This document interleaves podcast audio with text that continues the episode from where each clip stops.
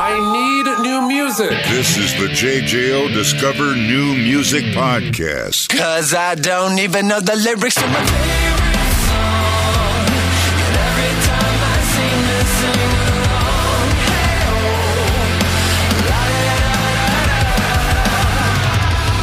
longtime cohort of JJO, a family member, I guess maybe we could say. We've been running with you guys for a long time, and we just got to see you at Taste of Madison not too long ago. We got that Taproot taste that we haven't had in quite some time. Of course, Steve Richards from Taproot. How are you, my friend? I'm great. Thank you for having me. Yeah, it was a blast in Madison. Yeah, you guys usually uh, you do quite well for yourselves in Madison. We're uh, we're quite big fans of you, and uh, we got to hear some of that brand new music that you guys are officially releasing, uh, which was a treat. And we'll get to that because I know you guys uh, got to uh, share the stage with Elias, who is featured on one of your tracks, and uh, excited to break that down. But let's get into the album. First studio release, Steve, since uh, 2012's The Episodes.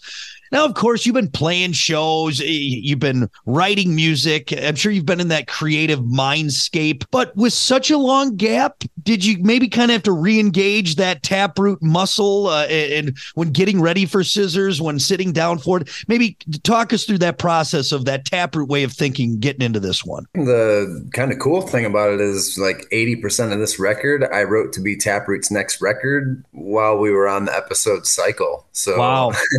that's like when we took our break. So this is already kind of in the mindset before I had to take a break. Like when we, you know, kind of took a little vacation from each other and someone in particular. Um, you know, we just we all went on and had families and the day jobs and all that stuff. But I've been working on this album for six years because I could only work about four hours a week you know and early in the morning. And that's the crazy thing is most of this like even me singing and everything is like me at 5.30 in the morning or 6 in the morning during the winter.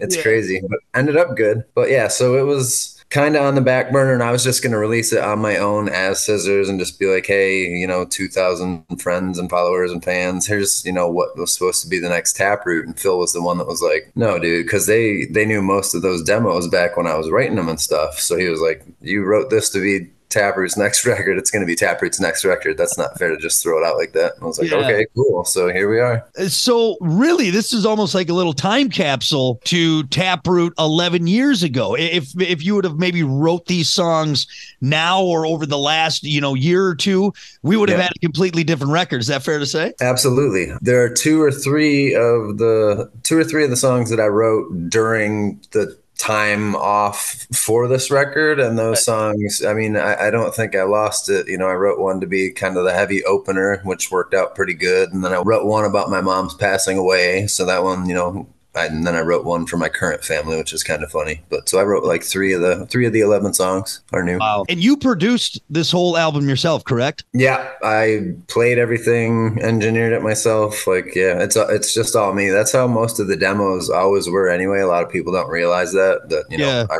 I wrote a lot of the riffs and stuff, and I grew up a drummer. so, like, uh, like most of the Taproot demos are just me, and you know, occasionally with the other guy, and but you know, just showing it to the guys, and then they make it their own. But you know, Yeah. the songs are usually written. So, yeah, I did the drumming. Uh, luckily, I had a major accident. I finished pretty much all the guitars before I had a real bad accident trying to save my daughter's head as I tripped over something that the Oh, older geez. kids left in a doorway. And so my elbow got locked in an open drawer and then my body squished it. Oh, So I had to yank it out. So basically, you know, your funny bone yeah. ruined that and I couldn't feel my hand. So they moved it from under my elbow to above my elbow, but I still can't feel uh, my ring finger, my pinky, all the way up to my elbow. So Wow. luckily, luckily, these two fingers are the ones I use on bass. I could I could do the bass just fine. You still got the bass fingers. That's hilarious. Well, I, I hope you keep uh, continue to get on the mend. That's crazy. And I, with you producing everything, I- I'm always so intrigued by that because it's such an intricate process and it's a real good way to break down songs and maybe kind of I don't know tear things apart or have someone else do it. What do you think is so key in producing it yourself? Why, why do you maybe like that approach in in really having control of those taproot songs and that sound? Honestly, aside from like the mixing, like I, I came pretty close, but luckily we had Matt uh, LaPlante jump in and he made everything sound way better. You know, I, I like my stuff just screaming and it Yeah. like rip, rips in my car, but then, you know, you play it next to like one of the heavier bands in the world and they're calm and muted. It just sounds good.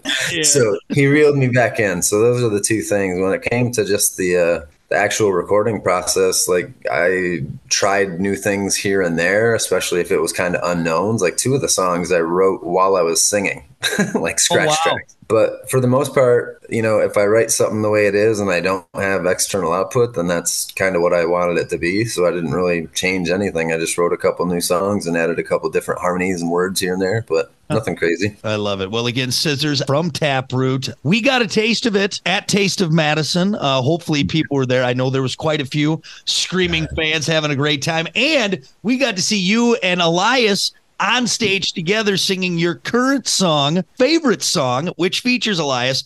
And I, I, he's an amazing vocalist and he brings so much to it. First of all, how did you get hooked up with him? How did that conversation start? Like, say, hey, Elias, you want to come out here? And then what does that bring to a song having someone like Elias for you guys and, and adding to that already large Taproot song? Oh, it was amazing. It was uh it was one of those songs where I just I didn't really know what to do over the bridge. You know, it's like a good heavy chunky riff. Like maybe I just let it play out alone and make people mosh or what do I do? But I was like, nah. So I started asking people because obviously it's funny when I wrote the drums to that song, I was actually thinking about Rob from Nonpoint. So a lot of the chorus, you know, it's busy and then it just goes four on the floor, four on the floor. I actually pictured him. So I ended up getting in touch with him and he was like, "Dude, you should have Elias on it." Or no, he he hit me up just wanting to hear some of the new tunes, like Uh-huh. knowing that I was doing some stuff. And he was like, "Dude, you should hit up Elias." I'm like, "Hell yeah," because that's what most of my fans like on Instagram and stuff. It was always like, "Dude, you should have Elias on a song." Dude, you should. I'm like, "Absolutely." So I called him. He was absolutely more than happy to. You know, like I know he's done other guest stuff before, and I've done guest stuff before, so we kind of get it. And he loved the track, and you know, the stuff he came up with fits in just perfect. I only had him change two words, but all the melodies and 99% of the words are all him. So it's like actually bringing something different into the song. It's not like, hey, we sing this part for me, but no, he killed it, did great job, and literally the Taste of Madison show was only the second time we've played that song as a band live, and that was the first time that we've played it with Elias. I love it, man. That's so cool. And, uh, and for all you Madison fans out there, uh, congratulations because you got the real raw stuff right there. So that's quite a treat, man. Listen, rate, share, subscribe. Discover new music now at WJJO.com, in the JJO app, or wherever you get your podcasts. Brock has a new interview every Thursday evening between 6 and 7. 94.1 JJO. I need new music. This is the JJO Discover New Music Podcast. Cause I don't even know the lyrics to my favorite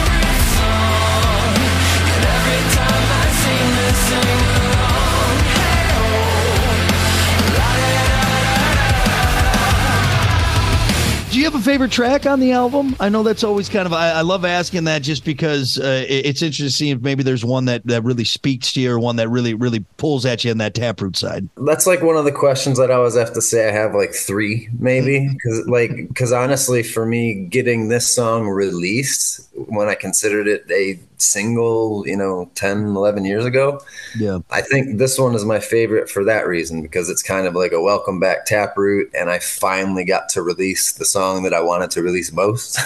Yeah. Yeah. So that's the most important one to me. Uh, the one, the one I wrote about my mom's passing. That's a song called "Ma."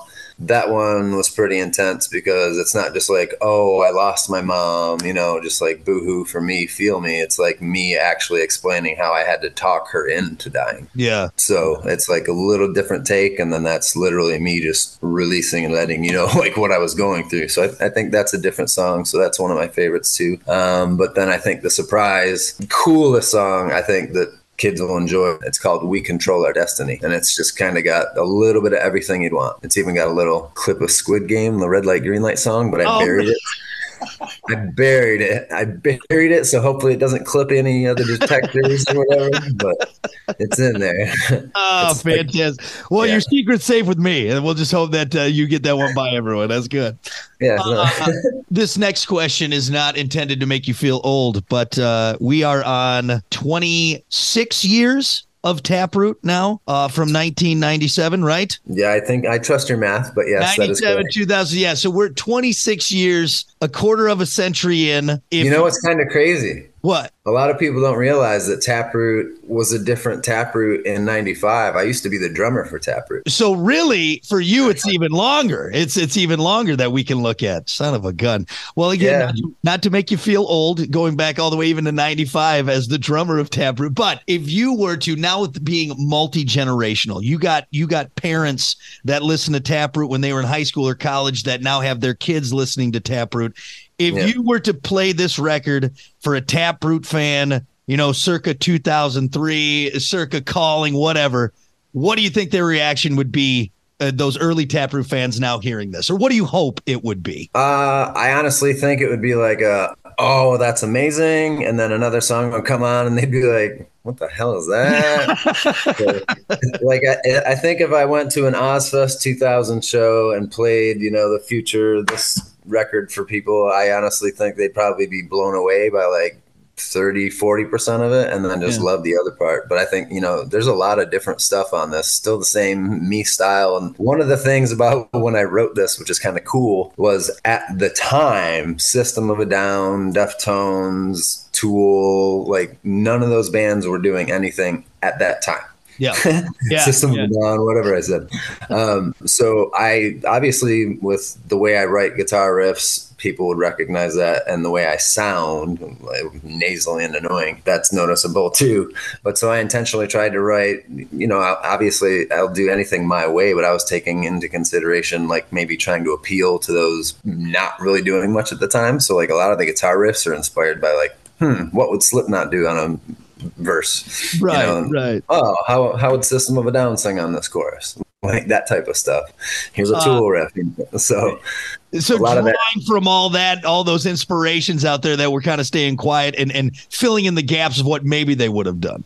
Exactly. Like here, here's my take. Let's try to appeal to a couple more a couple more people. I love it. Well, that actually kind of leads me to my next one uh, because I, I obviously was very excited to talk to you. Huge fan, and not just about new music because you are the perfect guy to ask this question to. Uh oh. What is the key to that perfect nu-metal breakdown? And again, you listed some of those nu-metal bands from like 98 to 2006. Linkin Park, Korn, System, Papa Roach, of course, Taproot, and you look at songs like "Calling" and "Poem" and just the the slew of hits you guys had. That tradition continues when you listen to like favorite song and what we're going to hear on the rest of the album. So for you, what's the key to that nu-metal breakdown that we all and you know you we can all do the dance, we can all do you know what I mean? What's the key? What's the key to that? It's always it was really cool. I watched a video the other day of like a classically trained pianist um, who like lets his son pick out a random song that his kid loves, and it happened to be again and again of all things. And it was really cool to hear a music teacher going on a piano. He'd pause the song, kind of go like, "Ooh, he's doing some like Middle Eastern stuff here. Okay, I like it. I like, okay, very cool." And then he'd just start headbanging, and uh, he he talked about how instead of just being a screamer for a scream band. I choose select words to scream to make it more emphasis on that. And so, and then he's like, you can feel the, the tone come down, but then it gets back up and then down and then back up. And then obviously after the second chorus, you're going to want to go somewhere crazy. Yeah. So it's, it's pick your battle. Is it going to, the, the dumbest thing I did on this record, which is great. Uh, it- it's a slightly more acoustic song. I did guitar solos for fun. Oh wow. Yeah, I pulled out my CC DeVille and did a, a, a did a did a friggin' guitar riff on uh, on uh, on the acoustic song. It's literally my Every Rose Has Its Thorn ripoff. Oh my gosh! Well, I uh, I can't wait to hear more of it, man. Fantastic. Uh, well, uh, thank you for breaking that down because I know a lot of nu-metal fans, myself included, uh, I always enjoy that, and, and glad to know that we we have an expert on the case. Yeah, it, it's just it's got to be the release, if you The will. release, the release. Yeah. Now Steve, that the important stuff is out of the way. Uh, new music, everyone's got that. Let's have a little fun. We're going to play rapid fire and get to know you just a little bit more. All right. And there's no wrong answers. You just go Oh. with your gut. All right. All right. Fair enough. Let's start with something simple. Everybody Wang Chung or everybody was Kung Fu fighting? I'd probably go kung fu fighting. I wanted to be a ninja growing up. Ah, didn't we all? Ninja Turtles. Come on now. It's fantastic. Uh, Flintstone Push Pop or Choco Taco? Taco Taco, I guess. Smart man. Smart man. Discontinued now. Discontinued. You can't find them anymore. Ridiculous. Yeah. Sucks. That sucks. Yeah. Well, so, someone's grandma probably has like a box in the freezer somewhere, so we'll dig those up. They'll be For worth a lot of money. yeah, it's, yeah, it's like toilet paper. Dis, yeah, right. A disco or techno. Uh, probably techno. Oh, Believe it or not, even though I love ABBA, they're one of my favorite bands, ABBA, but I, I still, I guess, went techno. and and we, we can put that on record. Let the record show that Steve from Taproot is a huge ABBA fan.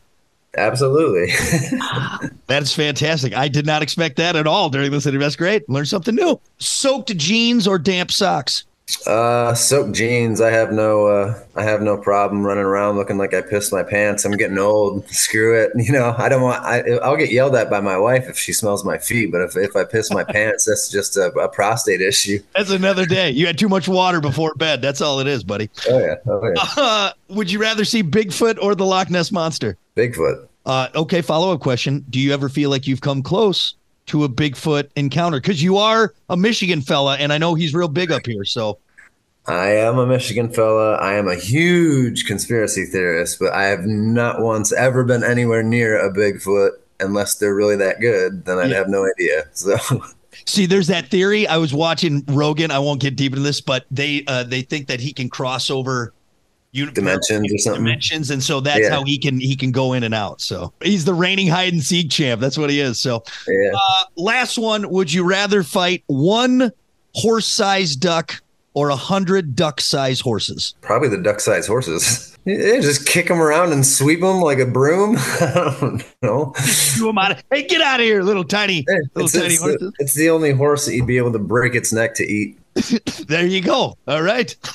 I don't even eat meat either. And then, But you know what? You got a plan, though. You got a plan. You'll be all right. Uh, all right. Well, thank you for humoring me. More importantly, Steve, thank you for taking the time and talking new music. Taproot, Scissors. I'm so excited for you guys and- and good to have you back. We appreciate it, man. oh, likewise. Thank you so much. And we've always had, you know, support from you, and that means everything, literally. Listen, rate, share, subscribe. Discover new music now at WJJO.com, in the JJO app, or wherever you get your podcasts. Rock has a new interview every Thursday evening between 6 and 7. 94.1 JJO.